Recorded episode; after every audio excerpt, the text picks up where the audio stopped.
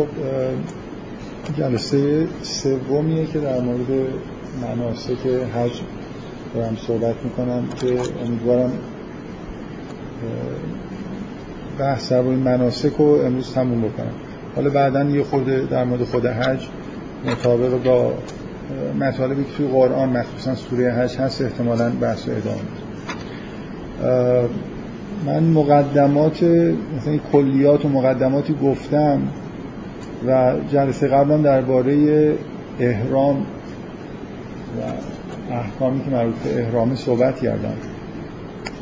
حالا این جلسه می‌خوام وارد خود همون به اصطلاح مناسک حج بشم که طبق معمول دیگه قبلا هم چند بار تکرار کردم منظورم حج تمتع. یعنی این چیزهایی که الان دارم میگم اصلا جزء حج و عمره نیست. مسئله رفتن به عرفات و دوباره برگشتن اینها. بنابراین از اینجا شروع می‌کنم که در واقع مراسمی که توی حج تمتع انجام میشه بعد وقتی که این بخش از مناسک تموم میشه در واقع حجاج برمیگردن و مجددا این مراسم شبیه مراسم عمره رو به جا میارن کلا مراسم حج به طور طبیعی اینجوریه که شما قبل از اینکه تو روز نهم وارد مثلا صحرای عرفات بشید و بعدا بیاید منا و برگردید بعد از موندن در منا و رمی جمرات برگردید به مکه. به طور طبیعی همه آدما چون زودتر خب به می‌رسن یه دور محرم میشن مراسم تواف رنو مراسمی که ما بهش مثلا میگیم حج و عمره. انجام میدن. بعد از احرام خارج میشن. حالا یه روز دو روز ده روز هر چقدر که هست صبر می‌کنن تا روز هشتم زیحجه برسه که برن یه 24 ساعت رو باید توی عرفات باشه بنابراین یه دور در واقع در ابتدای ورود آدما به مراسم حج یه چیزی شبیه مراسم عمره انجام میشه. یعنی تواف انجام میشه. سعی بین صفا و مروه انجام میشه و در واقع محرم میشن و از احرام خارج میشه. این جزء مراسم حج نیست. بنابراین من خیلی دو, تا انتخاب داشتم. که اینکه در مورد تواف و سعی بین صفا و مروه صحبت بکنم. بعدا بگم که مثلا عرفات و منا و اینا مراسمش چجوریه. ولی این از نظر ترتیبی که آدما انجام میدن خوبه. یعنی معمولا آدما وقتی میرن اول این کارو می‌کنن بعدا اون کارو انجام میدن. ولی واقعیتش خود مناسک برعکس. یعنی این قسمت اول یه جوری جزو واجبات حج نیست. حالا به من از همون جایی شروع می‌کنم که مردم مثلا روز هشتم زیحجه را میفتن میرن و یه روز رو در عرفات میمونن. فقط نکته ای که هست اینه که بالاخره این مراسم پیش از موعدی که همه انجام میدن تأثیر خاص خودشو داره. یعنی اون دوره ای که حجاج می‌رسن قبل از اینکه به روزای عرفه و روز عید قربان که اصل مراسم داره برگزار میشه برسیم مردم وقتی که وارد مکه میشن بالاخره اون مراسم حج عمره رو انجام میدن و یه مدتی رو در حال عبادت توی مسجد الحرام هستن. من از این جهت این موضوع دارم میگم که خودم شخصا احساسم اینه که همین کارهای مقدماتی که مردم انجام میدن بالاخره تاثیر داره. یعنی همه آدما با یه حالت آزادانه ای قبل از اینکه برن به عرفات توی مسجد الحرام در حال عبادت هستن. تواف می‌کنن بعد از اینکه از احرام خارج میشن عبادت می‌کنن. این علت این که دارم این مقدمه رو میگم اینه که واقعا یه تجربه شخصیه یکی از چیزهایی که من قبل از اینکه خودم برم حج اصلا متوجه نبودم از روی خوندن این که چه کارهایی باید انجام داد. یعنی اونجا آدم وقتی میره اونجا تو اون فضا یه احساسی بهش دست میده یه چیزی رو می‌فهمه که حالا هر چقدر مطالعه کرده باشه شاید با خوندن احکام نفهمیده باشه. یه یه چیزی که اونجا من خیلی نظرمو جلب کرد این حالت اخراج شدن از مسجد الحرامه. در واقع یه بخش مراسم حج اینی که مردم از مسجد الحرام و از حرم اصلا نه مسجد الحرام. از اون محدوده بزرگی که اطراف مکه هست که اصطلاحا بهش میگن حرم که من دفعه قبل توضیح دادم که شما وقتی اصلا از اون اون محدوده اطراف مسجد الحرام تا شعاع خیلی زیادی که مشخص از نظر جغرافیایی دقیقا کجاست قوانین و مقررات مذهبی خاص خودشو داره و کلا به اون منطقه میگن حرم. و آدما برای وارد شدن به حرم باید مثلا محرم بشن باید یه جوری خودشون رو آماده عبادت بکنن همینجوری نمیشه به راحتی وارد اون محدوده شد. این در واقع نکته اصلی مراسم حج در ابتدا اینه که عرفات یه منطقه ای از نظر جغرافیایی خارج حرم قرار داره.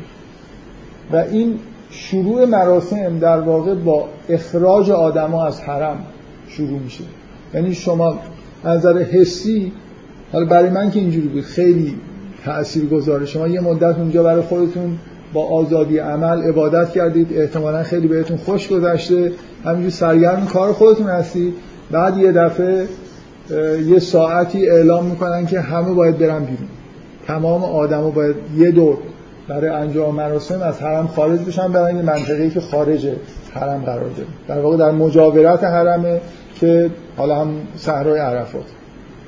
این حالت باید محرم بشن در حالت یعنی مراسم اینجوری شروع میشه که مردم میرن محرم میشن و از حرم در واقع خارج میشن میرن 24 ساعت توی صحرای عرفات باید اونجا وقوف داشته باشن بمونن. حالا با مقررات احرام در واقع توی صحرای عرفات وقتی که هستن باید رعایت بکنن.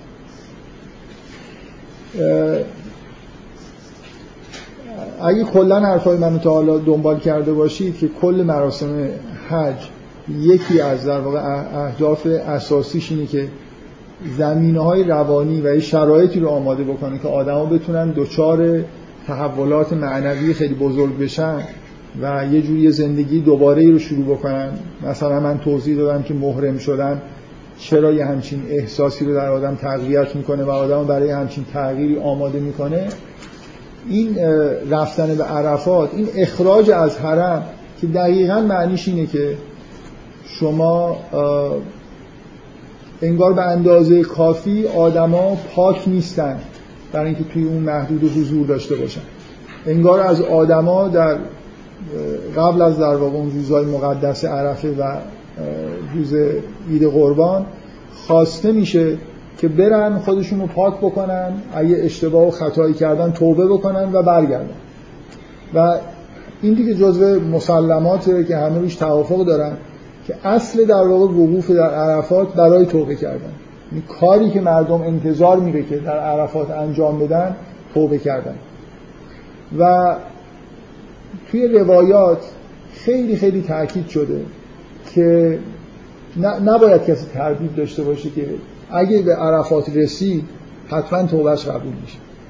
یعنی هیچ جایی در هیچ زمان و مکانی وجود نداره که یه جوری وعده قطعی داده شده باشه که حضور در اونجا یعنی اینکه شما دیگه باید یه جوری اطمینان داشته باشید که اگه واقعا قصد دارید که مثلا کارهای بدی که کردید ترک بکنید و دیگه کار بدی انجام ندید اونجا اصلا برای همین شما رو خواستن و پذیرفته میشه. ممکنه یه آدم توی هر شرایطی به راحتی نتونه توبه بکنه و مطمئن باشه که توبهش پذیرفته میشه. در حال عرفاتی شرایط خاصی داره. مثلا این روایت معروفی هست فکر می‌کنم از امام جعفر صادق که میگه که کسی که ماه رمضان بگذره و توبهش قبول نشده باشه دیگه توبهش قبول نمیشه در طول سال. مگر اینکه در عرفات حاضر بشه. دو تا موقعیت هست که خیلی اختصاص داره به توبه و حالا این روایت اینجوری نیست که واقعا در تمام طول سال کسی نمی‌تونه توبه کنه. و هر حال تأکیدی وجود داره روی ماه رمضان و مخصوصا روی عرفات کسی که در روز عرفه توی عرفات حاضر باشه باید یه جوری مطمئن باشه که شرکت کردن تو این مراسم به معنای پذیرش توبهش هست. بنابراین کل در واقع مراسم حج فرمش اینجوریه که شما یه دور از محدوده حرم به دلیل ناپاکی انگار خارج میشید و میرید 24 ساعت خودتون رو آماده می‌کنید پاک می‌کنید و می‌خواید که برگردید به حرم. روز عرفه اختصاص یعنی وقوف در عرفات در روز عرفه اختصاصی به دعا هم داره. یه چیزی که خیلی شهرت داره اینه که اونجا دعاها همه مستجاب میشه دیگه. شاید هیچ باز روزی در طول سال نباشه که اینقدر تاکید شده باشه که دعاها توش مستجاب میشه مخصوصا برای آدمایی که توی خود عرفات باشن. من قبلا به این شما رو توجه دادم که یه شباهتی در کل مراسم حج این محرم شدن و این عملیات دست جمعی که انجام میشه اجتماعات یه جور یادآور و اصطلاح شبیه سازی مرگ و حشر. انگار آدما به طور طبیعی توی موقعیتی قرار می‌گیرن که مردن بعد از مردن زنده شدن و حالا انگار توی صحرای محشر هستن. یه حس اینجوری به حال توی مراسم هست. و توبه کردن هم چیزی به غیر از مردن و دوباره زنده شدن نیست. یعنی اصلا مراسم حج مراسم ولادت مجدده. بنابراین با زنده شدن مرده ها یه جوری در واقع ارتباط واقعی داره. این یه نکته مهم در مورد عرفات که معمولا روش تاکید میشه اینه که اصولا شاید بزرگترین اجتماع مؤمنینه. اینکه الان مثلا اجتماع میلیونیه. به طور معمول هر سال سه میلیون گاهگداری تا پنج میلیون مخصوصا سالهایی که خود اعراب هم شرکت می‌کنن اعراب خیلی مقیدن که اگه عید قربان روز جمعه باشه حتما توی حد شرکت کنن. گاهی که عید قربان روز جمعه است دو میلیون اضافه هم از عربستان میان و از کشورهای عربی اطراف که می‌تونن بیان و مثلا جمعیت به بالای پنج میلیون می‌رسه. جمع شدن 4 5 میلیون نفر آدم مؤمن. واقعا جزء مثلا مؤمنین یه جوری حساب میشن این خودش بعضی ها حالا این ادعا رو دارن که با توجه به اینکه تعداد شما ببینید نماز جماعت چه حسنی داره؟ اگه امام آدم خوبی باشه از نظر معنوی نمازش نماز خوبی باشه و یه عده‌ای هم پشتش باشن که اونا هم خوب نماز می‌خونن یه آدمی که حالا خیلی هم نظر معنوی وضعش خوب نیست حضورش توی نماز جماعت می‌تونه کمک بکنه که نماز بهتری بخونه. با توجه به شرایط مثلا فضای معنوی که توی نماز جماعت هست. به همین ترتیب شما فکر کنید که توی عرفات مثلا وقتی که از توی این چند میلیون نفر چند هزار نفر حداقل آدم نظر معنوی سطح بالا وجود داره که دارن دعا می‌کنن یه حس این که اونجا یه اتفاق خاص معنوی داره میفته و برای آدمایی که خیلی هم حالا اهل معنویت نیستن آمادگیهایی به وجود میاد از نظر روانی شرایطی ایجاد میشه که شرایط معنوی خوبیه. خیلی روی این تاکید دارن اصلا اصل این اجتماع بزرگ حالا بغیر از اون روز خاص و به اصطلاح مقدمات و مؤخراتی که داره این اجتماع بزرگ خودش در واقع نتیجهش اینه که یه جور انگار درهای آسمان باز میشه مردم در دعاهایی که می‌کنن مستجاب میشه و الی آخر. اصل در واقع مراسم این حالت خارج شدن از حرم اخراج شدن به دلیل ناپاکی و پاک شدن و دوباره برگشتن.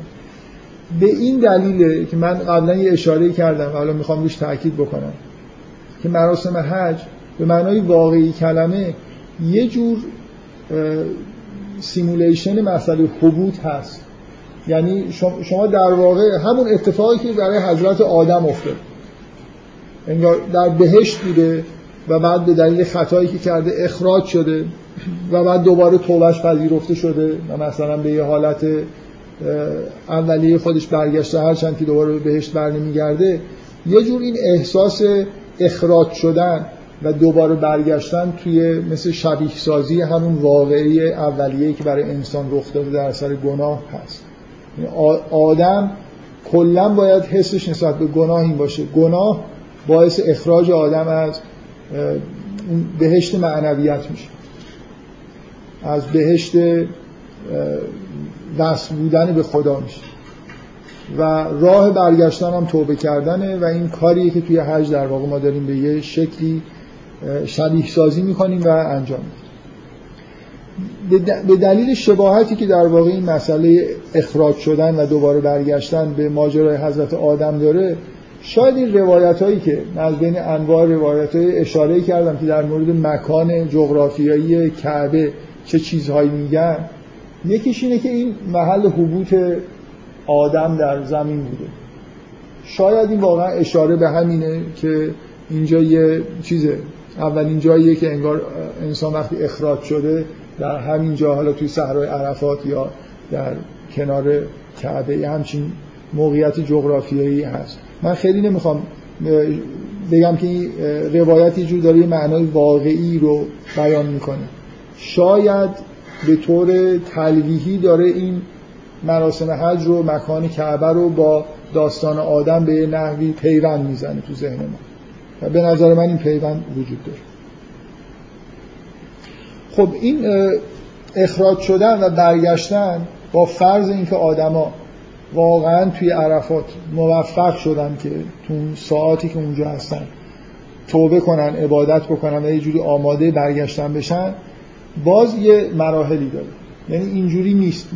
مراسم این شکلی نیست که آدما رو بفرستن روز نهم مثلا در صحرای عرفات و بعد بگن که خب بعد از 24 ساعت یا چند ساعتی که مقرر شده برگردید به کنار خانه خدا به کعبه. هنوز بین اون به اصطلاح توبه کردن و برگشتن به شرایط طبیعی فاصله وجود داره که کارهایی باید انجام بشه. مرحله بعدی بعد از عرفات یا ما فرضمون بر اینه که آدمی که تو مراسم شرکت کرده تو عرفات به یه توبه کاملی رسیده به حالت معنوی رسیده. برای ورود به حرم مراسم اینه که شب رو از عرفات در غروب عرفه از عرفات راه میفتن میان شب در یه مکانی که در مرز حرم قرار داره توقف می‌کنه. یعنی یه اجتماع بزرگی از یه جهاتی شاید شلوغتر و پر ازدهامتر از عرفات به دلیل کوچکتر بودن این منطقه مرزی که بهش مشعر الحرام میگن تشکیل میشه که آدما دیگه توی مشعر الحرام به دلیل اینکه چند ساعت بیشتر وقوف وجود داره فکر نمی کنم اینا خیلی چیز باشه اینا جزء مراسم حساب بشه. الان کشور عربستان توی عرفات و توی منا به دلیل اینکه لاقل 24 ساعت مردم اونجا هستن چادر زده و در اختیار مردم می‌ذاره. ولی اینجا تو مشهر الحرام هیچی نیست. یعنی آدما آدما همینجوری برای خودشون چند ساعتی اونجا حضور دارن بدون اینکه بتونن مثلا توی یه سرپناهی داشته باشن.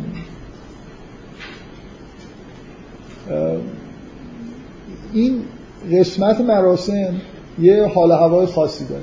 که آدما در واقع اونجا فقط هستن منتظر طلوع خورشیدن برای اینکه بتونن قدم توی حرم بذارن. یعنی توی اون مرز همه حالا وای نیستن میرن یه کارهایی می‌کنن من میگم که چه کارهایی باید اونجا انجام بشه. حالا با هیچ کدوم این واجبات به اون معنا نیست. اصل واجبش همون وقوف تو مشهد حرامه. ولی حالتش اینجوریه که همه آدما فقط منتظر طلوع خورشیدن. که مجوز برگشتن به داخل حرم رو بگیرن. همچنان هم در حالت احرام هستن و یه جوری حس شوق انگیزی یعنی این, این انتظار برای طلوع خورشید.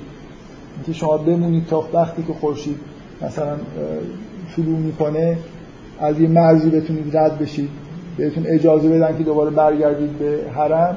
یه حالت خاصی به داره. فکر کنم آدمایی که اونجا هستن کلا این حالت انتظار و نگاه کردن به سمت مشرق که حالا کم کم نور میاد وقتی خورشید می... به استرا طلوع می‌کنه شما اجازه پیدا می‌کنید انگار از یه خط مرزی بگذارید و وارد حرم بشید یه حالت خاصی داره.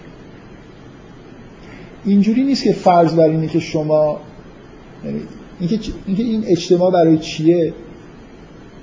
این شکلی نیست که فرض بر اینه که هنوز مثلا اگر کسی توبه نکرده بیاد در این مرز توبه بکنه. واقعا فکر کنم فرض مراسم بر اینه که در عرفات همه کاری که باید انجام می‌دادن انجام دادن. بنابراین آدمایی که اینجا رسیدن انگار پاکیزه شدن. ولی نمی‌تونن وارد از مرز رد بشن. این وقوف در مشعل الحرام مثل یه جور چیزه. مثل اینه که شما دارید آماده میشید برای اینکه توی منا باید کارهای انجام بدید هنوز وقت مونده برای اینکه بتونید به اصطلاح برگردید به کنار مسجد الحرام و کنار کعبه. صرف توبه کردن انگار ملاک نیست برای اینکه شما برگردید یه کار دیگه باید در منا انجام بدید و این وقوف در مشعر مثل در واقع اعلام همینه که شما باید آماده یه کارایی باشید. قبل از اینکه به شما اجازه داده بشه که برگردید به داخل مکه و مثلا تواف کنید کاری که تو منا قرار انجام بشه که من قبلا بهش اشاره کردم این بخش اصلیش, اصلیش رمی جمراته یعنی یه جور به طور سمبولیک دور کردن شیطان مبارزه کردن با شیطان. یعنی آدمی که توبه کرده خودشو باید آماده بکنه برای یه زندگی جدید.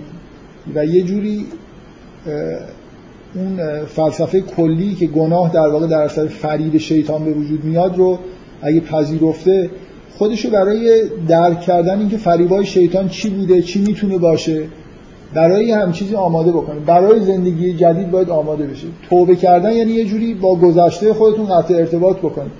ولی همچنان می‌دونید که اون عوامل در واقع به وجود آورنده گناه فریب های شیطانی وجود داره.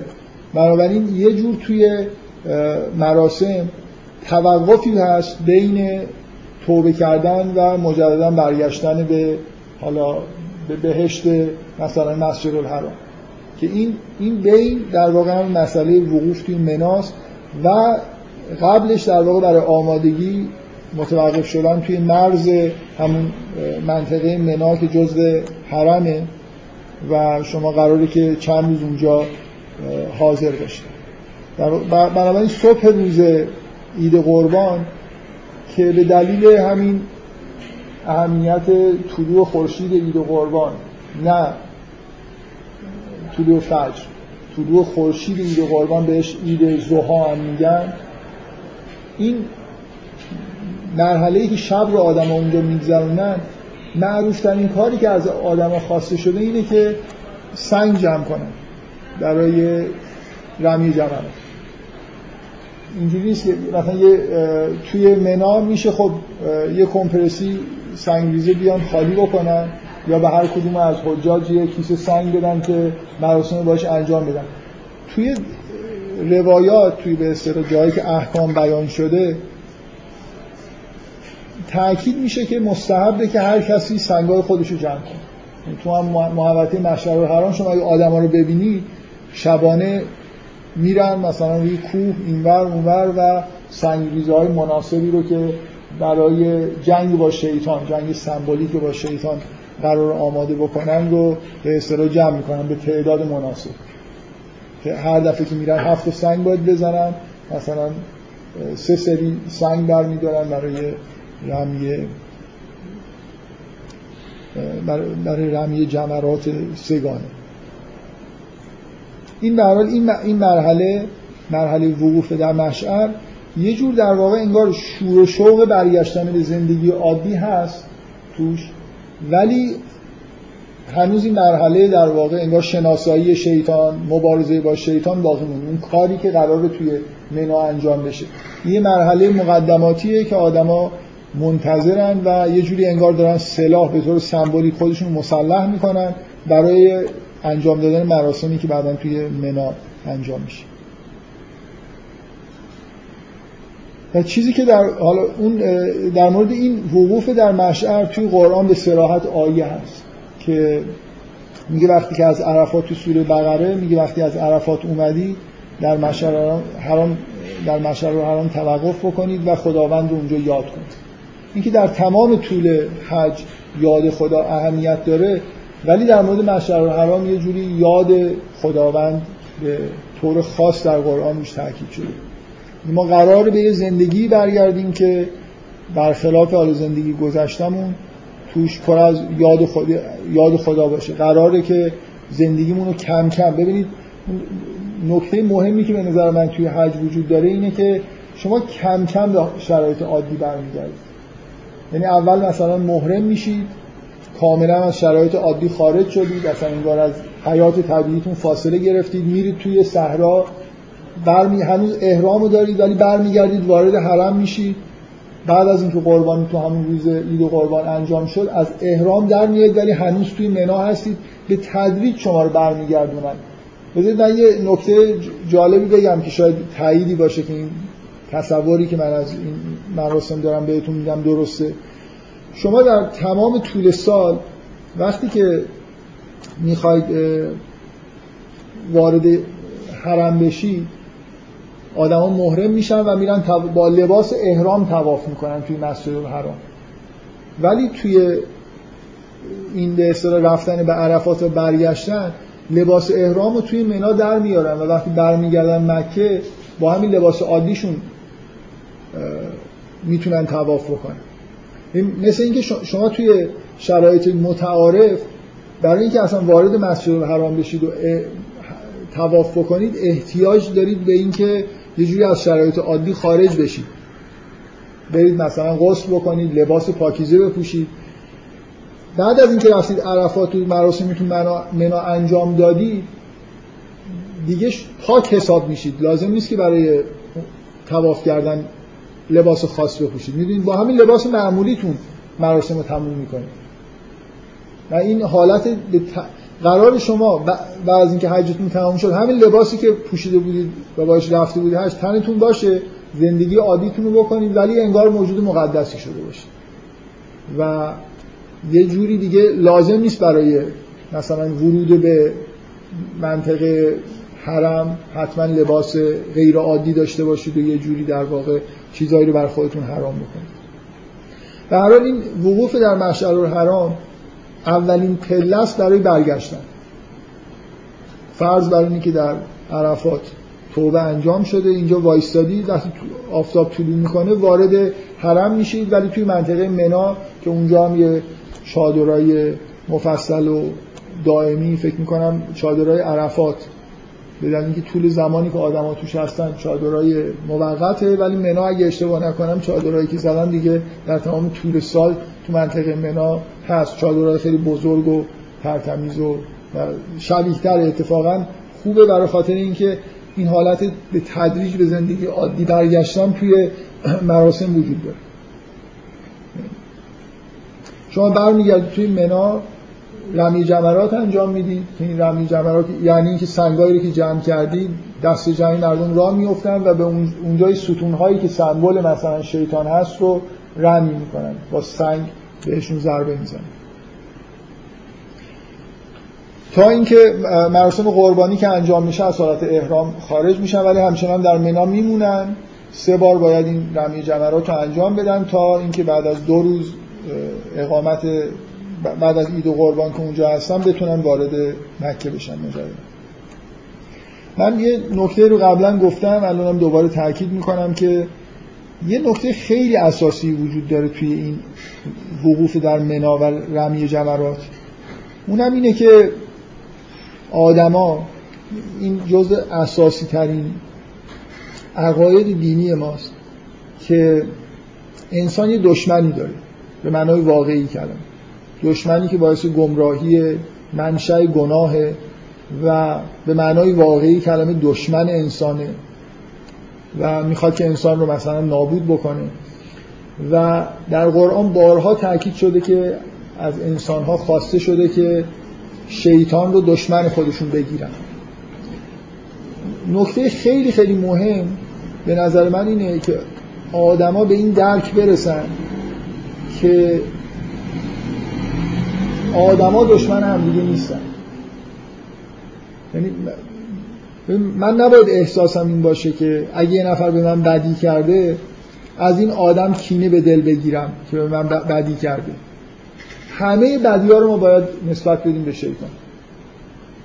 و این توی زندگی معنوی انسان به نظر من خیلی نکته مهمی. اگه یه نفر واقعا به این احساس مطلقا به این احساس برسه که هر بدی که می‌بینه یه جوری منشأ شیطانه. اگه آدما بهش بدی می‌کنن خود این آدمایی که دارن کار بدی می‌کنن و بدی می‌کنن قربانی های شیطان هستن. من نسبت به آدمی که داره گناه می‌کنه باید احساس دلسوزی داشته باشم نه نفرت. اگه یه نفر به من ظلم کرد نباید کینش رو به دل بگیرم. اگه قرار کینه ای به دل بگیریم و کسی رو دشمن واقعا قرار بدیم اون چیزی که در قرآن بارها روش تاکید میشه شیطان دشمن ماست نه آدمو. آدما فریب خورده های شیطان هستن. ممکنه من مجبور بشم با یه انسانی بجنگم یا حتی خونش رو بریزم توی جنگ. ولی احساسم این نیست که این آدم دشمن من.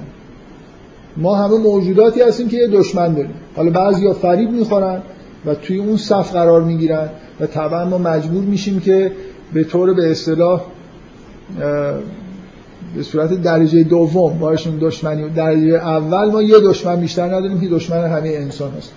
شیطانی که جنگ را میندازه شیطانی که اختلاف ایجاد می‌کنه بین انسان ها من توی وقتی در مورد داستان یوسف صحبت می‌کردم یه جایی روی این موضوع تاکید کردم که شما یوسف رو به عنوان یه آدمی که از نظر معنوی در یه سطح خیلی بالایی قرار داره دیگه ظلمی که برادرش بهش کردن یه چیز خیلی اکس...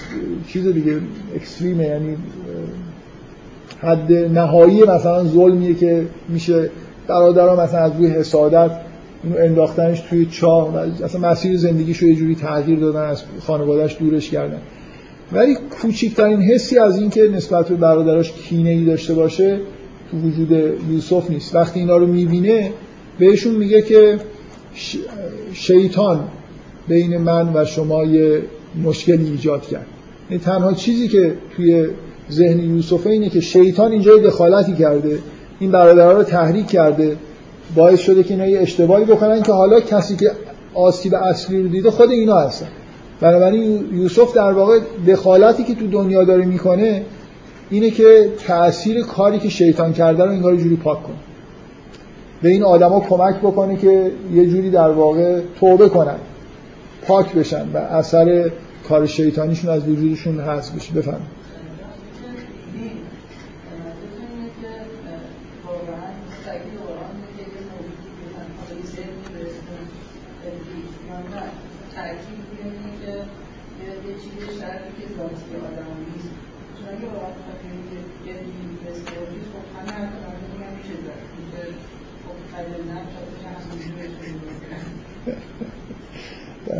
من توی دادگاه قاضی وقتی یه سوالی یه نفر می‌کنه مثلا حق داره بگه وارد نیست مثلا.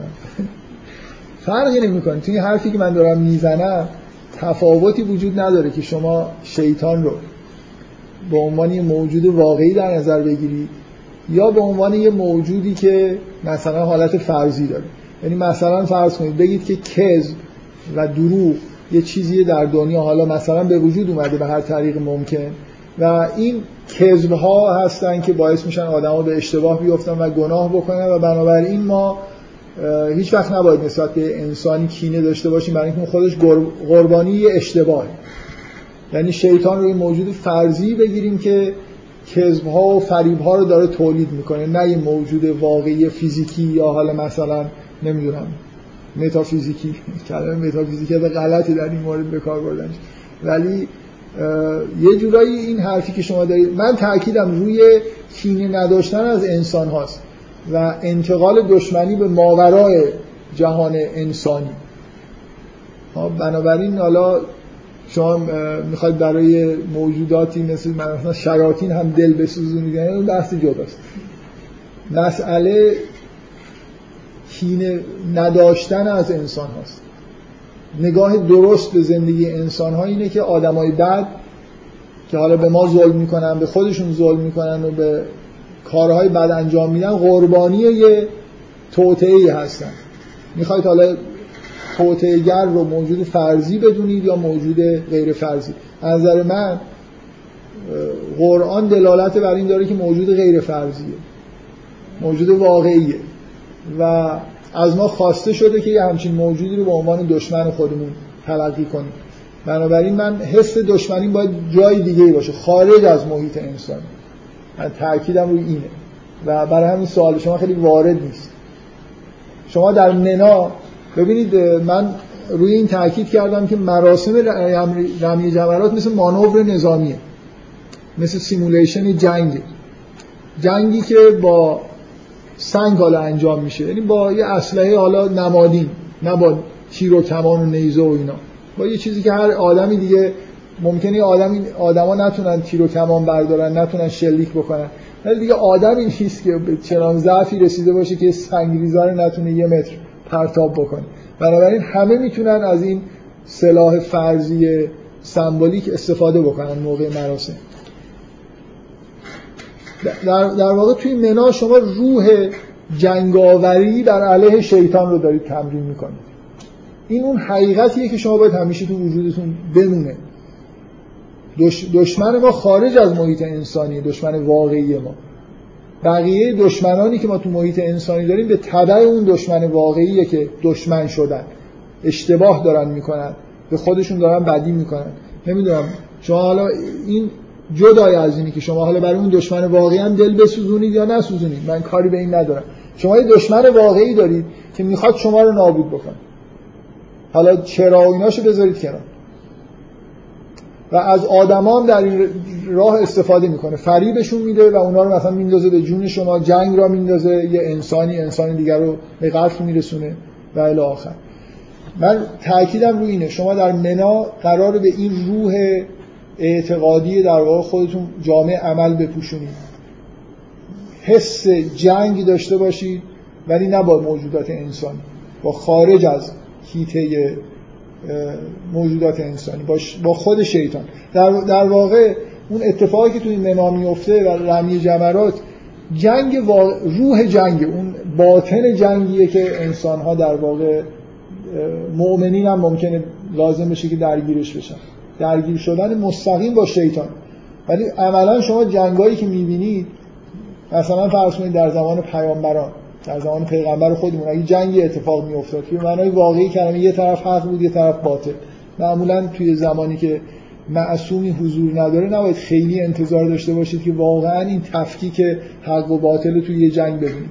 درصدی اینا حق دارن یه درصدی اونا حق دارن. هر دوتاشون هم یه مقدار مثلا جبهه های جنگ ایران و عراق جبهه جنگ حق علیه باطل به معنای مثلا زمان پیغمبر نبوده. به هر حال قرارداد 1975 که آقای شاه تحمیل کرد به عراق قرارداد ظالمانه ای بود. بنابراین اینکه عراقی ها مثلا احساس احقاق حق داشتن و دیدن وقتی انقلاب شده و اون ارتش عظیم شاهنشاهی دیگه چیز نیست به اصطلاح آمادگی دفاع نداره خواستن به حساب خودشون احقاق حق بکنن. البته مرحوم صدام حسین همیشه یه چیزی خیلی فراتر از اون چیزی که حقش بود می‌خواست. مثلا اگه احقاق ظلمی بهش عراقی شده بود توی قرارداد 1975 ولی صدام نیومده بود اون قرارداد عادلانه بکنه. اومده بود کل خوزستان ظاهرا می‌خواست بگیره. حالا من چون در هفته جنگ به سر می‌بریم. اینقدر خب تلویزیون این آدم نگاه می‌کنه. همون چیز به اصطلاح صحنه ها اینا رو می‌بینه و در مورد این چیزا بحث میشنوه. منم انگار فضای ذهنی فضای دفاع مقدسی شده. این قرار نبود این حرفا رو بزنم. به هر حال ما توی منا قرار تمرین بکنیم و این رو برای خودمون انگار ملکه ذهنمون بکنیم که این چیزی که قرآن از ما خواسته در ما تحقق پیدا بکنیم اینکه شیطان رو دشمن خودمون بگیریم. و حسمون نسبت به انسان ها حس کینه ورزی نباشه. بلکه کمک کردن باشه. حتی اگه من مجبور بشم آدمی رو که در واقع توی جنگی شرکت بکنم که یه عده آدمایی که در اردوی شیطان دارن می جنگند و از بین ببرم نباید احساسم احساس کینه ورزی باشه. یه روایتی هست من واقعا اینم نمی‌دونم داستان درست یا غلطه. مثل همه روایات دیگه که میگم برای من خیلی قطعی نیست. چون خیلی نمی‌دونم اسنادشی فکر می‌کنم اسناد معتبری داره. اینکه پیامبر بعد از جنگ بدر وقتی کشته ها رو میریختن یه جایی رفت و با حالت عزاداری بالای سرشون وایستاد و گفت من چقدر به شما گفتم که ایمان دیدید حالا رفتید این دنیا دیدید این چیزایی که من می‌گفتم راست بود و این حرفا. یعنی حس پیامبر نسبت به آدمایی که از طرف مقابل توی جنگ بعد کشته شدن شادمانی نیست که آه خوب شد زدیم شما رو کشتیم. ناراحتی از اینکه یه عده‌ای به هر حال در شرایطی که تو شرایطی که تو اردوی شی... باطل میجنگیدن کشته شدن. و این هیچ چیز شاد... شادی نداره. از اینکه انسانهایی در واقع فریب شیطان رو خوردن وارد اون اردو شدن و حالا از بین رفتن. و این خیلی مهمه که آدما توی زندگیشون به معنای واقعی کلمه این شکلی باشن. کینه نسبت به انسان ها تو دلشون نباشه.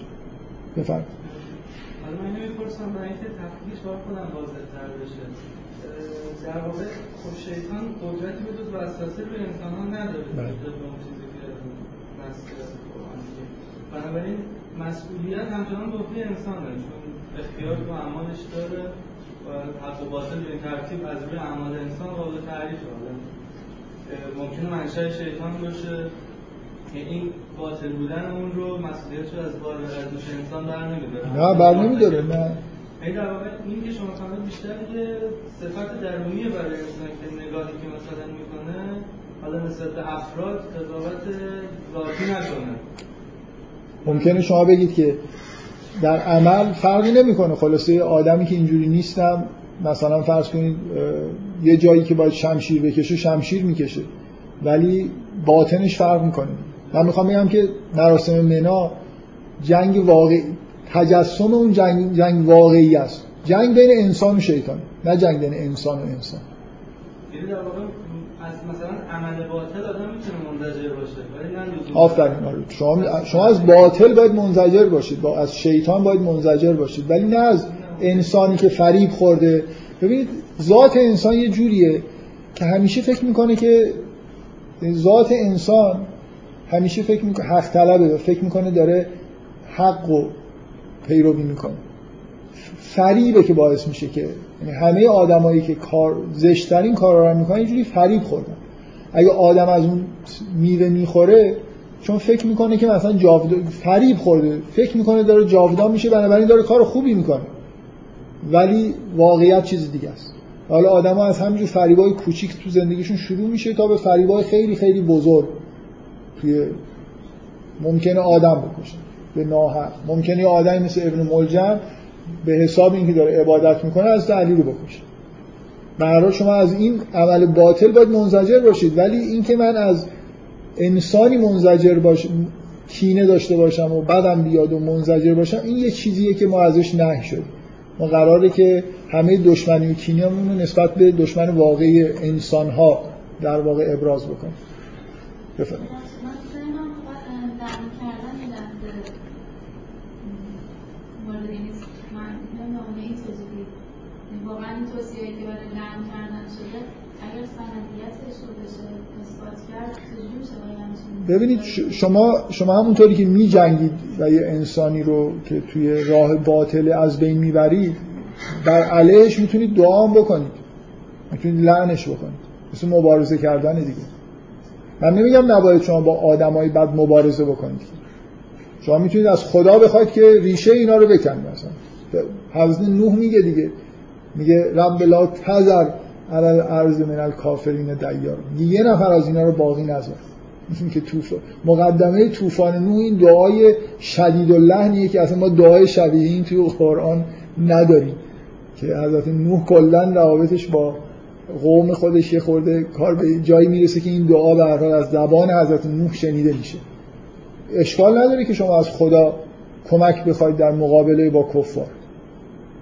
ولی شما حستون اینه که لعن کردن یعنی نفرت داشتن مثلا. واقعا اینجوریه. لعن کردن به معنای به شما فکر می‌کنید حضرت مسیح که بنی اسرائیل رو لعن کرده یعنی از بنی اسرائیل مثلا نفرت داره؟ مثلا حستون اینه که مسیح می‌تونه از کسی متنفر باشه. یه جوری آدمی که کار بد می‌کنه شما از خداوند در علیهش چیزی می‌خواید. مثل اینکه خب خیلی طبیعیه دیگه. همونطوری که من با دست خودم ممکنه بر علیهش کاری بکنم یا همه آدما رو جمع کنم که بر علیه اونا بجنگم از خدا می‌خوام که اینا رو مثلا تو زندگی موفق نشن مشکلات براشون پیش بیاد اگه حالا زنده هستن یا اصلا نابود بشن ریشه کم بشن. این دو دعای به ضرر یه نفر یعنی مثلا لعن کردن نفرین کردن اینا همه کارهای مجازی. خب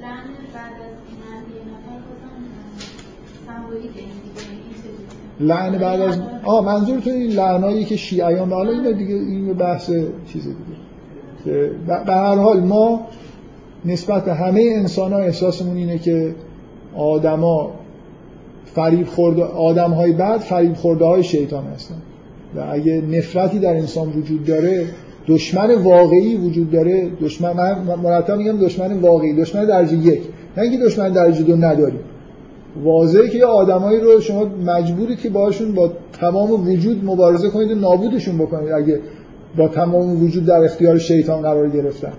و چاره ای نیست اگه آدم هایی که در اردوی شیطان هست اگه حمله کردن می‌خوان پیغمبر رو بکشن شما از پیغمبر رو دفاع بکنید سعی کنید اینا رو بکشید. چیکار میشه کرد؟ ولی حستون باید این باشه که این آدم فریب خورده است. نمی‌دونه داره چیکار می‌کنه. یه آیه توی به حضرت یوسف وقتی انداختنش توی چاه خداوند وحی کرد که تو یه روزی اینا رو آگاه می‌کنی به این کاری که کردن و هم لا یشور شما حستون نسبت هر آدمی که کار بد می‌کنه باید این باشه که نمی‌فهمه داره چی کار می‌کنه. واقعا اگه بدونه داره چی کار می‌کنه ابن ملجم نمی‌دونه داره چی کار می‌کنه. اگه بدونه واقعا داره چی کار می‌کنه که نمی‌کنه. برای خودش فکر می‌کنه داره عبادت می‌کنه. فریب خورده و داره این کار رو انجام میده. و نمی‌دونم روشن دیگه فکر کنم. برای لعن کردن نفرین کردن دعا بر علیه مثلا برای نابودی نمی‌دونم کفار دعا کردن اینا همه ما چیزهایی که تو قرآن مثالش داریم و همشون در واقع مبارزه کردن با آدم که در اردوی شیطان هستن. و این معنیش این نیست که شما اینو درجه یک حساب می‌کنید. اینا همون دشمنای درجه دو ما هستن. فریب خورده های شیطان هست.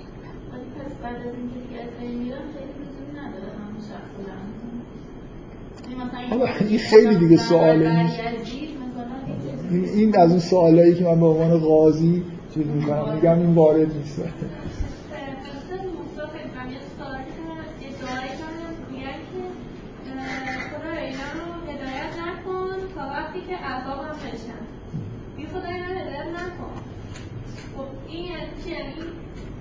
آدم اگر علیه شیطان بود که خب خدا اینا رو هدایت کن.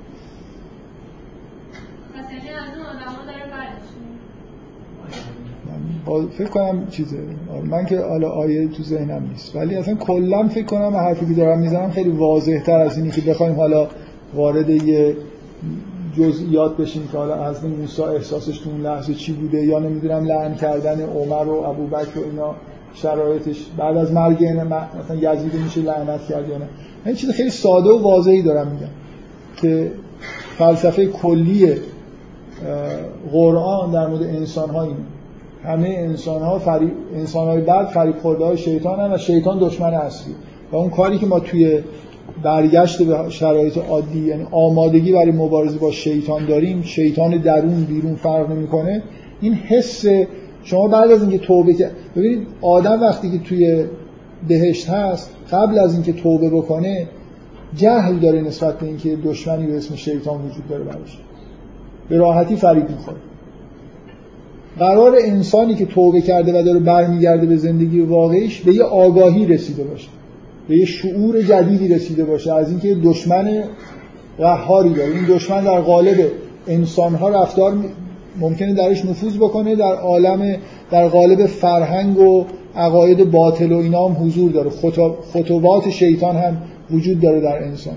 شیطان یه راههایی باز کرده که آدما توی اون کانالا میفتن و گمراه میشن. این کل چیزه. این کل ایده که یه آدم بعد از توبه باید به این آگاهی و شعور جدید رسیده باشه. مشعر الحرام شاید معنیش اینه. شما, شما قراره که به یه شعور جدیدی برسید. حالا من نمی‌دونم که واقعا روی این بحث مشعر الحرام یعنی چی؟ خیلی اظهار نظر شده به هر حال من کاری به این اسامی ندارم. به وضوح شما بعد آدم آدم آدم اولیه بعد از توبه یه چیزی بهش اضافه شده. اونم درک اینه که شر وجود داره و یا عامل شر وجود داره و باید خودش رو حفظ بکنه. باید تقوا داشته باشه. ما قراره که بعد از اینکه توبه کردیم به تقوا برسیم. یعنی به یه حالتی که دیگه مرتکب گناه نشیم. و اینجا مهمه که شما حضور شیطان رو حس کنید با شیطانی خود آشناتر بشید شما آیه رو پیدا کردید اگه پیدا اگه پیدا نکنید چیز حساب میشه؟ این چی میگن؟ تحریف قرآن حساب میشه و بعدا دیگه ما شما رو لعن می‌کنیم. خب بفرم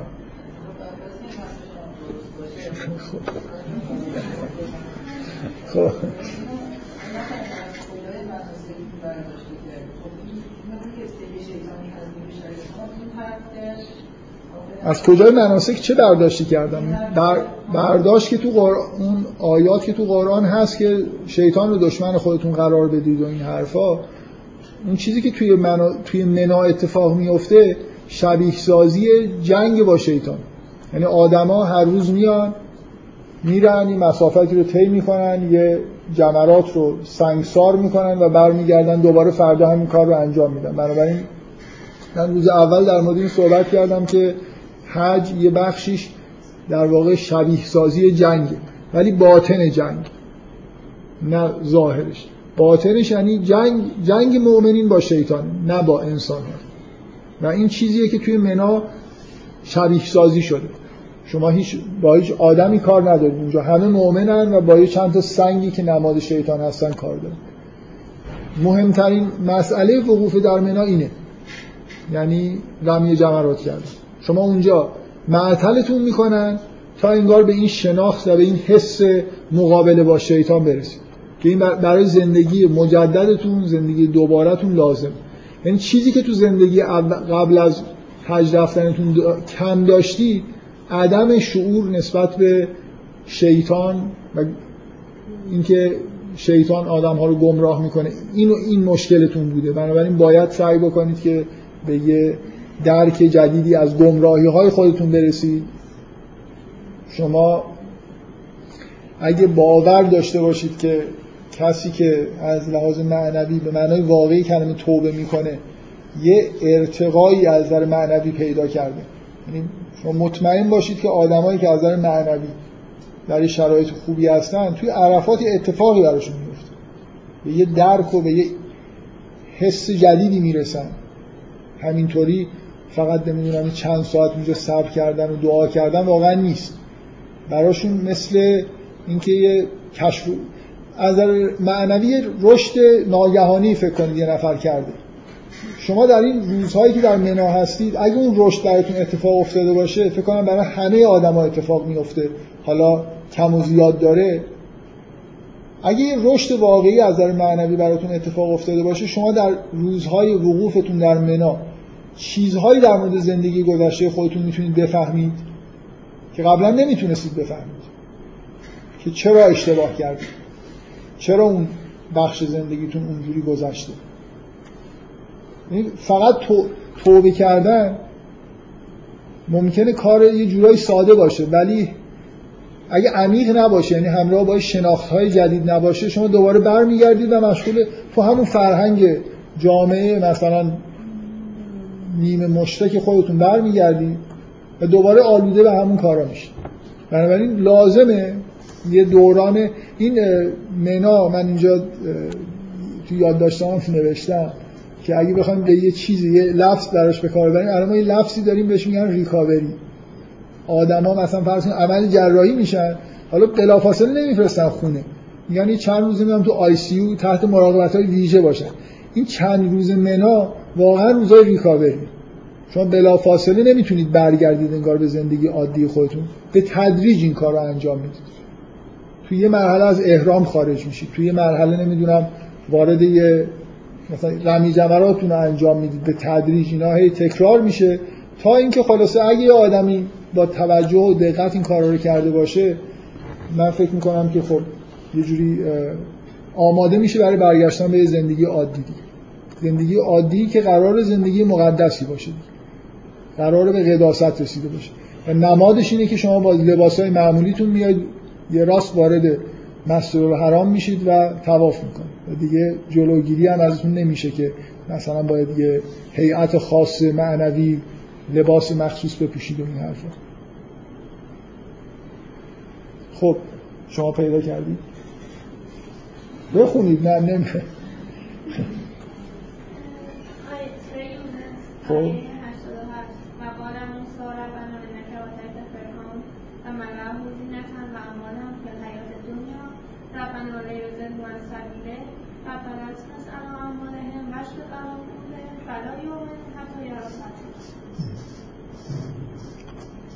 ایشون برداشتشون اینه که این آیه یه جور حالت کینه ورزی نسبت به شخص فرعون و اطرافیانش مثلا. من خب از نظر من اینجوری نیست. خب این مثل همون لعن کردن و یه آدمی که یعنی این که من خداوند چرا آدمایی که کارهای بد می‌کنن و عذاب می‌کنن؟ مستحق عذاب شدن. خب خب حضرت. یعنی حضرت موسی با یه نگاه صد درصد الهی داره انگار. اینا دیگه مستحق عذاب شدن. اینا اینا باید یعنی حضرت موسی انگار اینا می‌بینه که اینا هیچ چیزی به غیر از شما عذاب رو من بارها اینو سعی کردم در جاهای مختلف گفتم. عذاب کردن که خداوند عذاب می‌کنه کینه ورزی توش نیست حالت تعذیب داره. بنابراین درخواست عذاب برای یه نفر هم معنیش کینه ورزی نیست. وگرنه شما می‌تونید این کینه ورزی رو به خدا هم نسبت بدید. این مثل همونی که از نوح میگه که میگه ولا یل دو الا فاجرن که اینا دیگه اصلا ازشون چیزی هم تولد پیدا نمی‌کنه. این دانشیه که نوح داره. و به همین دلیل میگه که خدایا نسل اینا رو از رو زمین بردار. برای اینکه می‌دونه که دیگه از اینا چیزی من نمی‌تونم همچین دعایی رو در مورد یه جمعیتی بکنم. من چه می‌دونم شاید بینشون یه دفعه آدم خیلی بزرگی ظهور کنه.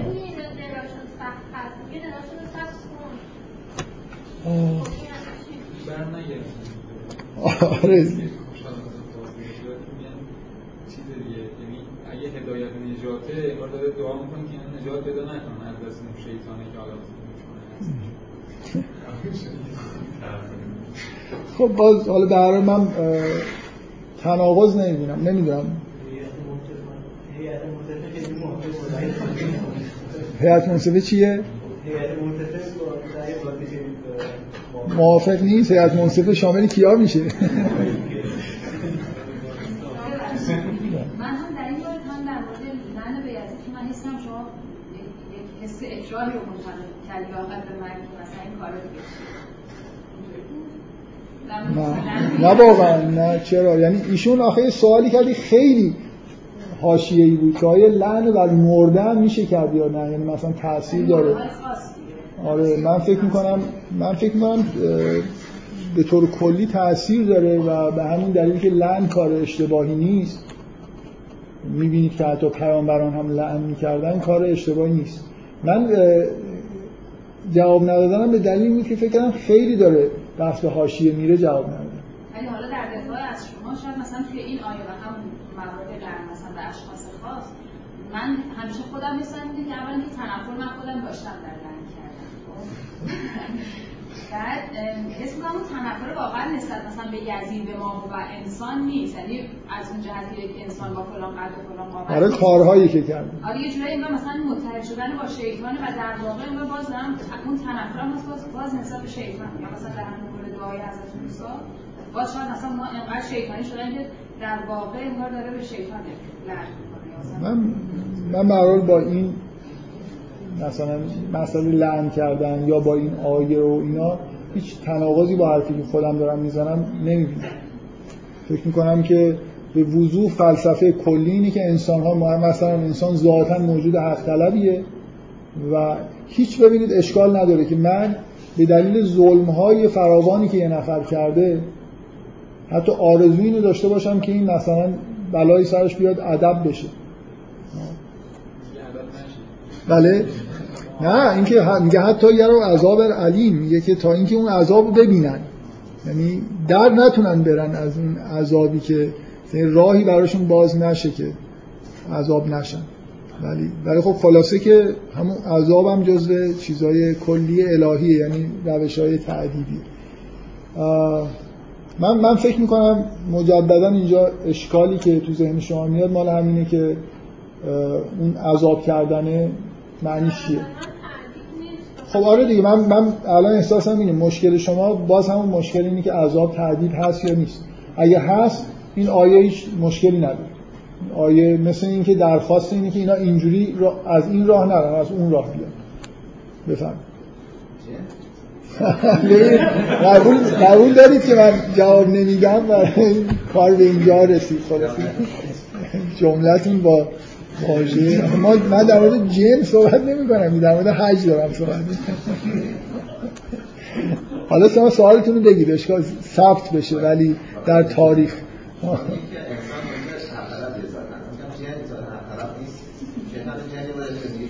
این ادامه سوال شماست که شاید ما بتونیم نسبت به شیاطین هم احساس ترحم داشته باشیم. مثلا شیاطین رو هم دوست داشتیم. من. آه شما میگید که تئوریتون اینه که انسان هم ذاتا بده من آره خب اینا بحثای چیز دیگه بحثای خیلی اساسی. من من, من مجددا هر چی که زدم رو تکرار می‌کنم. ما دشمن در بین انسان ها دشمنی هست و دشمن داریم. از یه آدمای بدمون میاد به دلیل کارهای بدی که می‌کنن. و الی آخر. فقط من حرفم من حرفم نیست که باید انسان ها هر کاری کردن آدم ها رو دوست داشته باشیم لم نکنیم نفرین نکنیم و این حرفا حتی این کارا رو می‌کنیم. فقط مسئله این درجه بندی است. اینکه ما در درجه اول شیطانی که انسان ها رو گمراه می‌کنه و دشمنی اصلی ما با شیطان جنگ اصلی ما با شیطان و مظاهر شیطان. حالا یه آدمی مثل فرعون ممکنه مظهر تام مثلا چطور میگن یه نفر آیت الله یه نفر هم آیت و شیطان اصلا رسما مثلا نمایندگی تام الاختیار شیطان در کره زمینه خب من نسبت به اون آدم به دلیل این ویژگی که پیدا کرده ممکنه احساس تنفر داشته باشم. ولی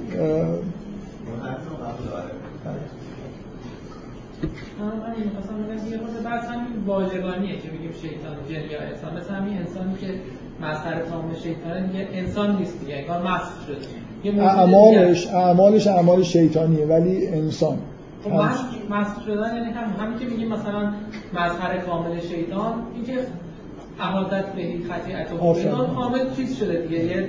شما یعنی انسانی نمی‌بینید. آدم هایی هستن که به یه, جا... به یه جایی می‌رسن که دیگه نمیشه این چیزهایی که دور برشون به اصطلاح ناخالصی ها رو تراشید و اون توش یه چیزی مونده باشه. اونقدر بعضشون خراب شده که همیشه انگار یعنی توی شیطان دیگه. آدم نیست. قیافه آدم ممکنه باشه. خیلی خوب. خب به حال منا ویژگیش این وقوف در منا این چند روزی که آدم اونجا وای میستن بیشترین انتظاری که انگار میره اینه که آدما خودشون آماده بکنن برای زندگی دوباره خودشون و منشأ اشتباهات خودشون رو پیدا بکنن که دوباره وقتی برمیگردن به زندگی به زندگی روال عادی برگشتشون به هم زندگی قبلشون نباشه. هر آدمی تو شرایط عادی به معنای واقعی کلمه امکان و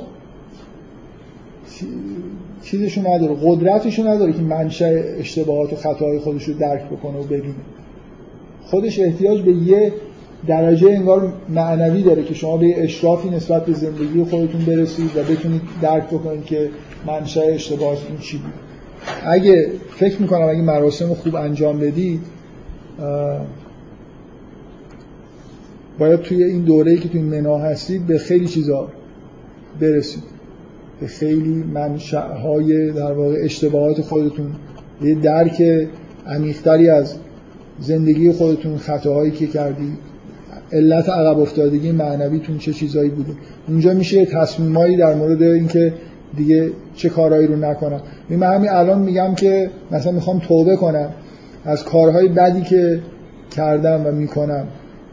به هر حال یه بخشی از کارهای بدی که کردم و می‌کنم و درک می‌کنم چی هست؟ شاید خیلی چیزا رو نمی‌فهمن اصلا.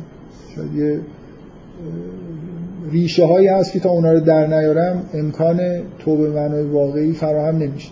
به هر حال منای رو صبر کردن برای درک عمیق‌تر پیدا کردن نسبت به این چیزاست. من باز تجربه شخصی به شدت اینه که من یه بار رفتم تو حج تمتع و این با یه بار نمیشه استقراء به این ناقصی زد. ولی آدم گاهی اوقات یه استقراء ناقص با یه مورد یه چیزی به ذهنش می‌رسه که منطقیه یعنی ممکنه می منظورم چی یعنی خود این حرفی که من دارم می‌زنم شاید بتونم ازش بدون شواهد تجربه‌ای که دیدم ازش دفاع کنم. این آدما وقتی محرم میشن میرن عرفات واقعا تو ساعتی که تو عرفات هستن من فضایی که دیدم خیلی فضای معنوی بود. ولی منا اینجوری نیست. کم کم آدما برمیگردن به همون حرفای چرند و پرندی که با هم دیگه می‌زنن شوخی های علکی که می‌کنن. تو عرفات اصلا اینجوری نبود. یعنی انگار شما آدما چند ساعت می‌تونن توی قالبای جدید خودشون قرار بدن. مخصوصا که لباس احرام تنشون ولی بعد دیگه حالا یه شب هم که تو مشعر حرام بودن کم کم میان منا و قربانی هم که انجام میشه لباس هم در میارن کم کم تو منا اوضاع به تدریج غیر عادی یعنی ببخشید عادی میشه از حالت غیر عادی در میاد. یعنی اون فضای معنوی واقعا من تو منا کم من تو منا مجبور شدم که دیگه از توی کمتر تو چادر باشم. اونجا یه مسجدی هست مسجد چی بهش میگن؟ مسجد خوف خیفه یه چیز این شکلی. مسجد خیف. من ساعت های زیادی می‌رفتم اونجا می نشستم برای اینکه احساس می‌کردم دیگه حرفا هم حرفایی که توی قبل از مراسم و اینا مردم می‌زدن و خیلی دیگه چیز نیست. دعواشون میشه با هم دیگه تو منا سر یه چیزایی. از احرامو خراب می‌کنه. واقعا وقتی آدم تو حالت احرامه خیلی چیزا رو رعایت می‌کنن دیگه. برای اینکه هر کاری بکنن یه گوسفند باید بدن و اینا خیلی محتاط کم کم این احتیاط تو منا از بین میره.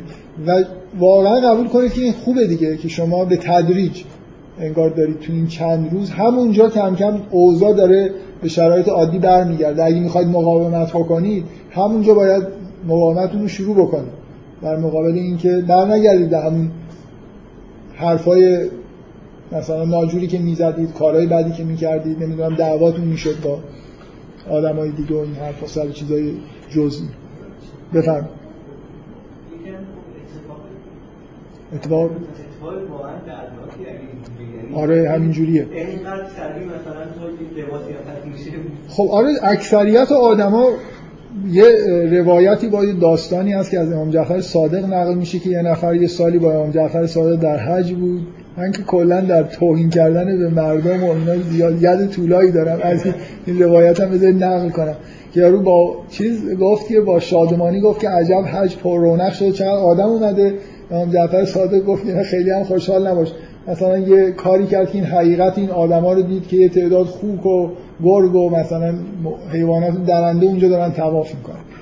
که واقعیت این اکثریت این میلیون ها نفر آدمی که میان که همشون موفقه. و تو اصلا نیت های یه در ایرانی ها میرن برای اینکه حاج بشن برگردن مثلا در دنیاشون خوبه. اصلا رسما ممکن نیتش اینه. نیتش توریسمه. اومده می‌خواد ببینه مراسم چجوریه. انتظار نداشته باشید. خیلی. این همه اختلاف من با شما. چون کلا من نسبت جمعیت که زیاد میشه بدبینم. فکر می‌کنم حق دارم. یعنی فکر نکن چند میلیون نفر آدم صالح و فلان و اینا موفق به توبه شدن و پاک شدن و این حرفا. یه لحظه های هر آدمی تو این مراسم باور کن شرکت می‌کنه من به نظر حتی به عنوان توریستم اگه شرکت کنه یه اتفاقای معنوی در حد خودش براش میفته ولی اینکه موقت عمیق نیست و خیلی زود اثرش از بین میره کاملا برای من که طبیعی. و من فکر می‌کنم که این چند روز منا یه اتفاق به طور طبیعی توش میفته که آدما دوباره نزول می‌کنن. و اگه کسی به اندازه کافی به معنویتی رسیده همینجا می‌تونه شروع کنه مبارزه خودش و زندگی جدیدش رو همراه با مبارزه کردن با خودش با شرایط محیطش تا اینکه برگرده مثلا به مکه. برای فکر نکنید که اون حالت معنوی عرفات من ندیدم و فکر می‌کنم لازم هم نبود که تجربه یه چیزایی رو آدم تجربه می‌کنه یه حقیقت رو می‌بینه که الان من به شما میگم فکر کنم مسئله طبیعی به نظر می‌رسه. که اون معنویت همراه با لباس احرام تو عرفات به اون شکل توی روزهای منا باقی نمیمونه. روز به روز به نظر میاد آدما مثلا تو منا پر از دست فروشایی که غذاهای مثلا سیب زمینی میپزن. من مردم رو نگاه می‌کنی کم کم عرفات از این خبرها نیست. عرفات کسی دست فروش وجود نداره. می‌دونیم فضای منا کم کم فروشگاه هست. می‌تونی بری بیسکویت بخری بخوری می‌دونی می‌خوام بگم یه خود فضای شهر غیر عادیه که همه چیز حالت موقت توش داره. چادرها حالت خونه دارن دیگه دائمی هم. فضای خود فضای ریلکستر و راحتتریه. عرفاتی خورده باز حالت وسط بیابون بودنش و اینکه خیلی زندگی موقتیه و مردم همه در حالت احرامن فضاش فرق می‌کنه. منا کم کم حرف زدن مردم رفتارهای مردم شرایط عادی خودش رو پیدا می‌کنه. وقتی برمیگردن تو مکه خب بازم همین روند نزولی می‌تونه ادامه پیدا کنه.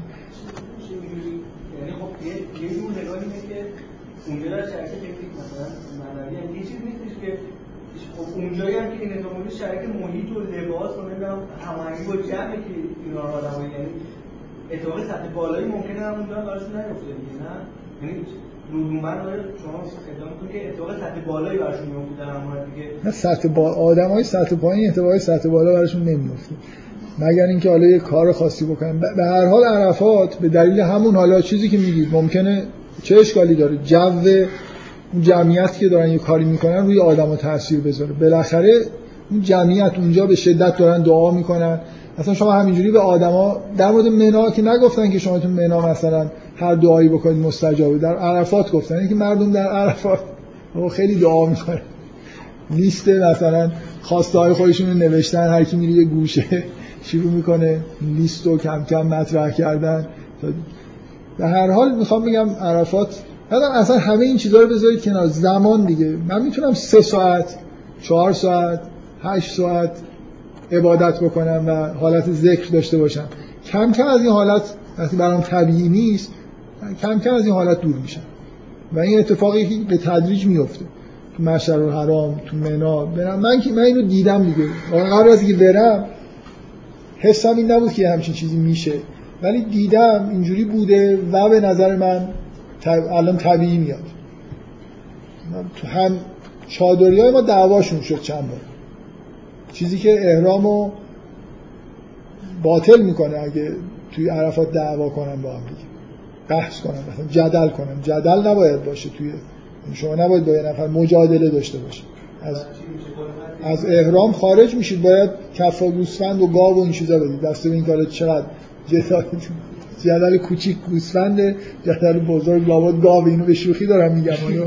شطور. مثلا اگه دست به یقه شدید دیگه کار به شطور خب این این من احکام جعلی بود.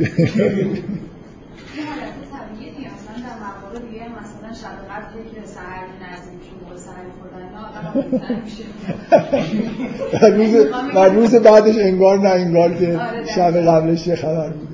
آره اتفاقا شما در عبادت های دیگه هم ببینید این حالت چیز هست.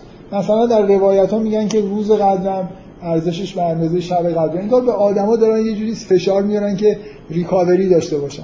یعنی اگه رفتی مثلا شب قدر فرداش عادی نگذرونی. پس یه خورده مثلا اینکه اصلا این شبای قدر چند تا شب با فاصله است.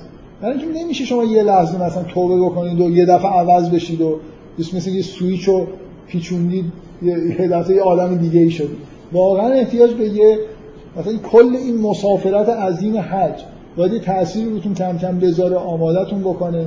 اگه تو عرفات موفق شدید به یه حالت معنوی بزرگی رسیدید بعد در برگشتن در یه سه روز ریکاوری اون شکلی بشید بعد یه چندین روز توی مکه باز بالاخره هر کسی که حج میره چه اول مکه رفته باشه چه مدینه چند روز مکه میمونه ممکنه بعدش در روز بره مدینه بمونه تا برگرد خونش دیگه. یعنی مسافرت یه شرایط خیلی خوبی آماده می‌کنه برای اینکه شما بیشترین حس معنوی رو پیدا کنید نه حفظش کنید. هم به نظر من مثلا من باورم میشه که کلا ماه رمضان حول شبهای قدر شکل گرفته روزش و اون روزهای انتهایی بعد از شب قدر حالت ریکا حالت حفظ کردن داره. اگه به این معنویتی رسیدید اگه, ف... اگه شب قدر شب عید فطر باشه شما همون شب به هر حالتی هم که رسیدید صبحش میرید نماز عید فطر رو می‌خونید و صبحانه رو می‌خورید و وارد زندگی روزمرهتون ممکنه بشید و هیچ چیز نشه در واقع اون چیزی که کسب کردید توی شما ماندگار نشه اینی که شب قدر مثلا اگه شب 23 یه هفته بعد شما هنوز در حالت روزا هستید حالت عادی ندارید تا اینکه اون ممکنه نتونید اون معنویت شب قدر رو کامل حفظ بکنید. حتما یه بخشش از دست می‌دید. ولی اینکه چقدرشون می‌تونید حفظ بکنید اینجوری احتمال اینکه حجم بخشش رو حفظ بکنید بیشتر میشه. من در مورد این الفاظ توی کتابا خیلی بحث شده که مشعر حرام یعنی چی عرفات یعنی چی نمی‌دونم منا یعنی چی. در مورد منا میگن که معنیش اینه که آدم محل آرزوهاست. بعضی به معنای مثبت میگن. من فکر می‌کنم این معنای منفی آرزو یعنی اون جایی که کم کم شما اون بیشترین چیزی که شیطان در شما کار گذاشته که شما رو به گمراهی می‌کشه آرزوهاتونه. اینا اینا در منا زند... اینو واقعا تجربه و تجربی دارم میگم. اینا در منا انگار دوباره برمیگردن یه جوری زنده میشن. یعنی شما برگشتنتون به فضای زندگی معمولیتون جنبه بعدش اینی که دوباره اون آرزوهای معمولی که تو زندگی دارید و شما رو از معنویت دور کرده دوباره انگار تو دلتون داره جوانه می‌زنه. و این چیزیه که باید جلوشو بگیرید. شما در اون لحظه هایی که مثلا به طور سمبولیک میرید سنگ می‌زنید به شیطان واقعا به معنای باطنی باید در حال در منا در حال مبارزه با شیطان باشید. شیطان آدم توبه کرده رو دوباره داره سعی می‌کنه که به راه بیاره به راه خودش بیاره و شما باید تو این روزا حالت مسلح داشته باشید حالت مقابله داشته باشید مواظب خودتون باشید برای اینکه به یه سطح جدیدی از تقوا برسید. همه ما خلاصه یه اپسیلون تقوا که داریم. هر کاری که نمی‌کنیم. مهم اینه که شما بعد از حج به یه های بالاتری از تقوا رسیده باشید. کنترل بیشتری رو خودتون داشته باشید. سوال داشته شما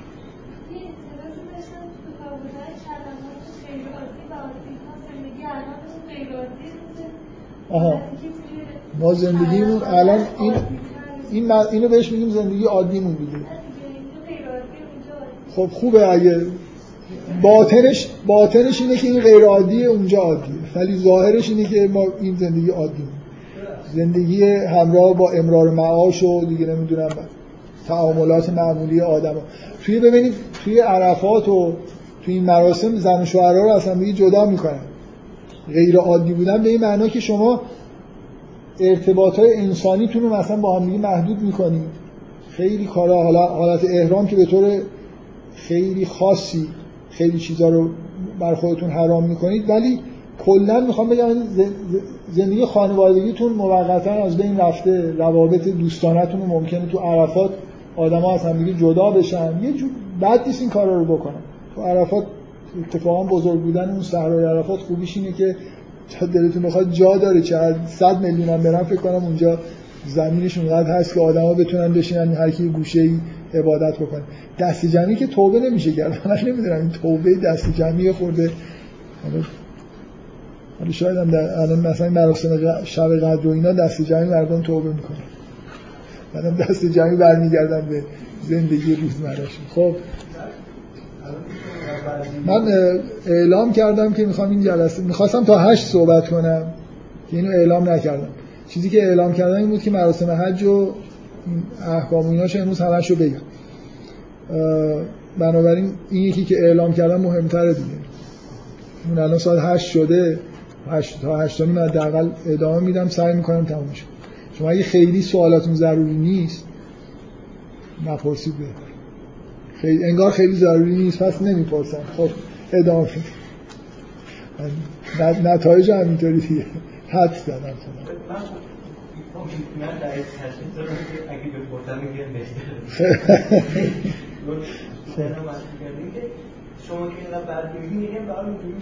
من بدبین نسبت به جامعه هستم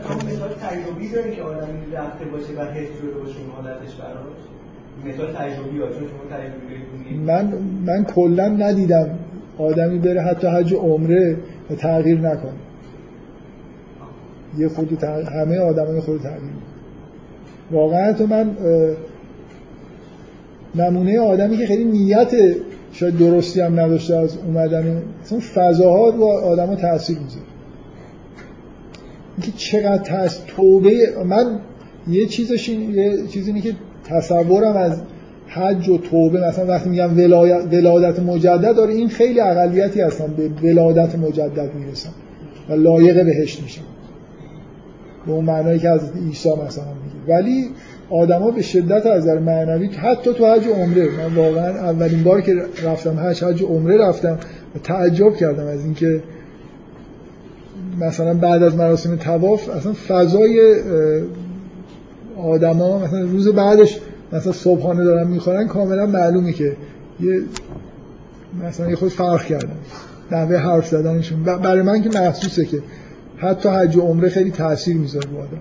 ولی اینکه حالا برگردن چی بشن نه خیلی امیدوار نیستم که آدما برگردن و مثلا این تاثیرات خیلی توشون بمونه. خب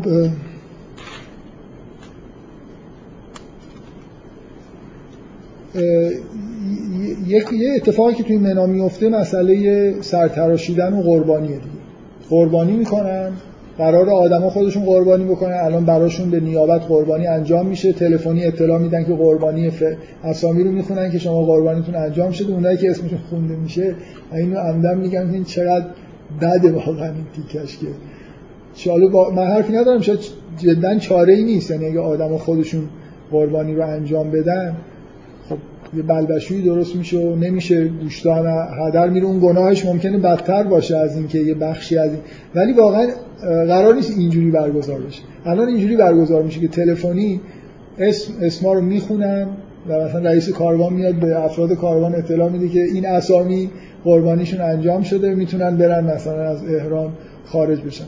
سر میتراشن از احرام خارج میشن و دیگه حالا با لباس معمولی دو روز دیگه توی منا هست من می‌خواستم در مورد سرتراشیدن و قربانی خورده حرف بزنم. بذار یه خورده کمتر ولی هر حال حرف بزنم. قربانی که چون جایگزینه یعنی اون چیزی که قرآن به ما در مورد قربانی یاد میده دو تا نکته است. که یکیش در واقع اینه که شما قربانی از قربانی کردن اسماعیل میاد. و همونطوری که همتون شنیدید در واقع قربانی کردن یه جوری انگار به امر خدا شما اگه لازم باشه پسرتون هم مثلا امر بکنه که خداوند بکشه باید بکشید. کشتن به امر خدا هر جور تعل... چیزی که بهش تعلق دارید هر چقدر که تعلق دارید باید ظرفیت اینو پیدا کرده باشید که از همه تعلقات خودتون بگذارید این اصل مراسم قربانی بود که برای ابراهیم تجویز شد ولی بعدا تبدیل شد به قربانی کردن یه گوسفند. من می‌خوام بگم که اون داستان این روح قربانی کردن تعلقات رو همچنان بنابراین جای شما فکر کنید دارید پسر دستور ف... پس... کشتن پسرتون مثلا اومده آیا حاضرید قربانی بکنید یا نه؟ ما فرقمون با حضرت ابراهیم اینه که می‌دونیم که این تبدیل میشه به یه گوسفند. ولی فکر کنید که نمی‌دونید آیا به این مقدار مثلا از گذشتن از تعلقات خودتون رسیدید که اگر از شما بخواین که خودتون رو مثلا قربانی بکنید قربانی بکنید؟ از می‌دونید که از من روی این نکته بد نیست که فکر, فکر نکنم دیگه امروز تموم بشه این بحث. اینکه الان چیزی به ذهنم رسید که نمی‌تونم از گفتنش بگذرم و قرار نبود شما در قرآن یه چیز خیلی جالب اینکه توبه کردن در حد مردن و دوباره زنده شدنه تو قرآن یه تو داستان بنی اسرائیل یه اشاره به این موضوع هست. بنی اسرائیل وقتی که گوساله میپرستن ازشون خواسته میشه که خودشون بکشن. اصل توبه کردن انگار خودکشیه. می‌دونم یعنی تو, تو که گناه مرتکب شدی اینقدر باید از این خودت بیزار بشی که اینقدر حس نابود کردن این خود باید داشته باشی که انگار راضی هستی که خودتو از بین ببری. و در قرآن یه جای دیگه هم این هست. میگه اگه ازشون بخوایم که خودشون رو بکشن این کار نمی‌کنن. مثلا یه همچین آیه هست که اگه ازشون خواسته می‌شد که مثلا خودشون رو بکشن مثلا تبعیت نمی‌کردن. مثل اینی که یه آدمی که می‌خواد توبه بکنه به این حد باید رسیده باشه که انگار چون توبه کرده اگه ولادت مجدد رو درک بکنید که معنیش چیه؟ یه جور مثل خودکشی میمونه دیگه. من از این چیزی که هستم این اینو می‌ذارم کنار اینو میمیرانم تا یه چیز دیگه از من متولد بشه. من, من چیزی گفتم الان به ذهنم رسید فکر کردم بد نیست بگم این که در قرآن به این اصل توبه اشاره شد. اصل توبه مثل انگار نیت از بین بردن خودم و انگار متولد شدن. یا اگه من خیلی متحول بشم مثل اینکه یه نفر دیگه ای متولد شده هستن. دیگه نمی‌تونم بگم خودم نمی‌دونم منظورم میفهمیدم. یه آدمی که داره توبه می‌کنه در این حد انگار باید به انزجار از گذشته خودش و از کارهایی که کرده رسیده باشه که یه جوری میل نداشته باشه دیگه این حیات رو ادامه بده.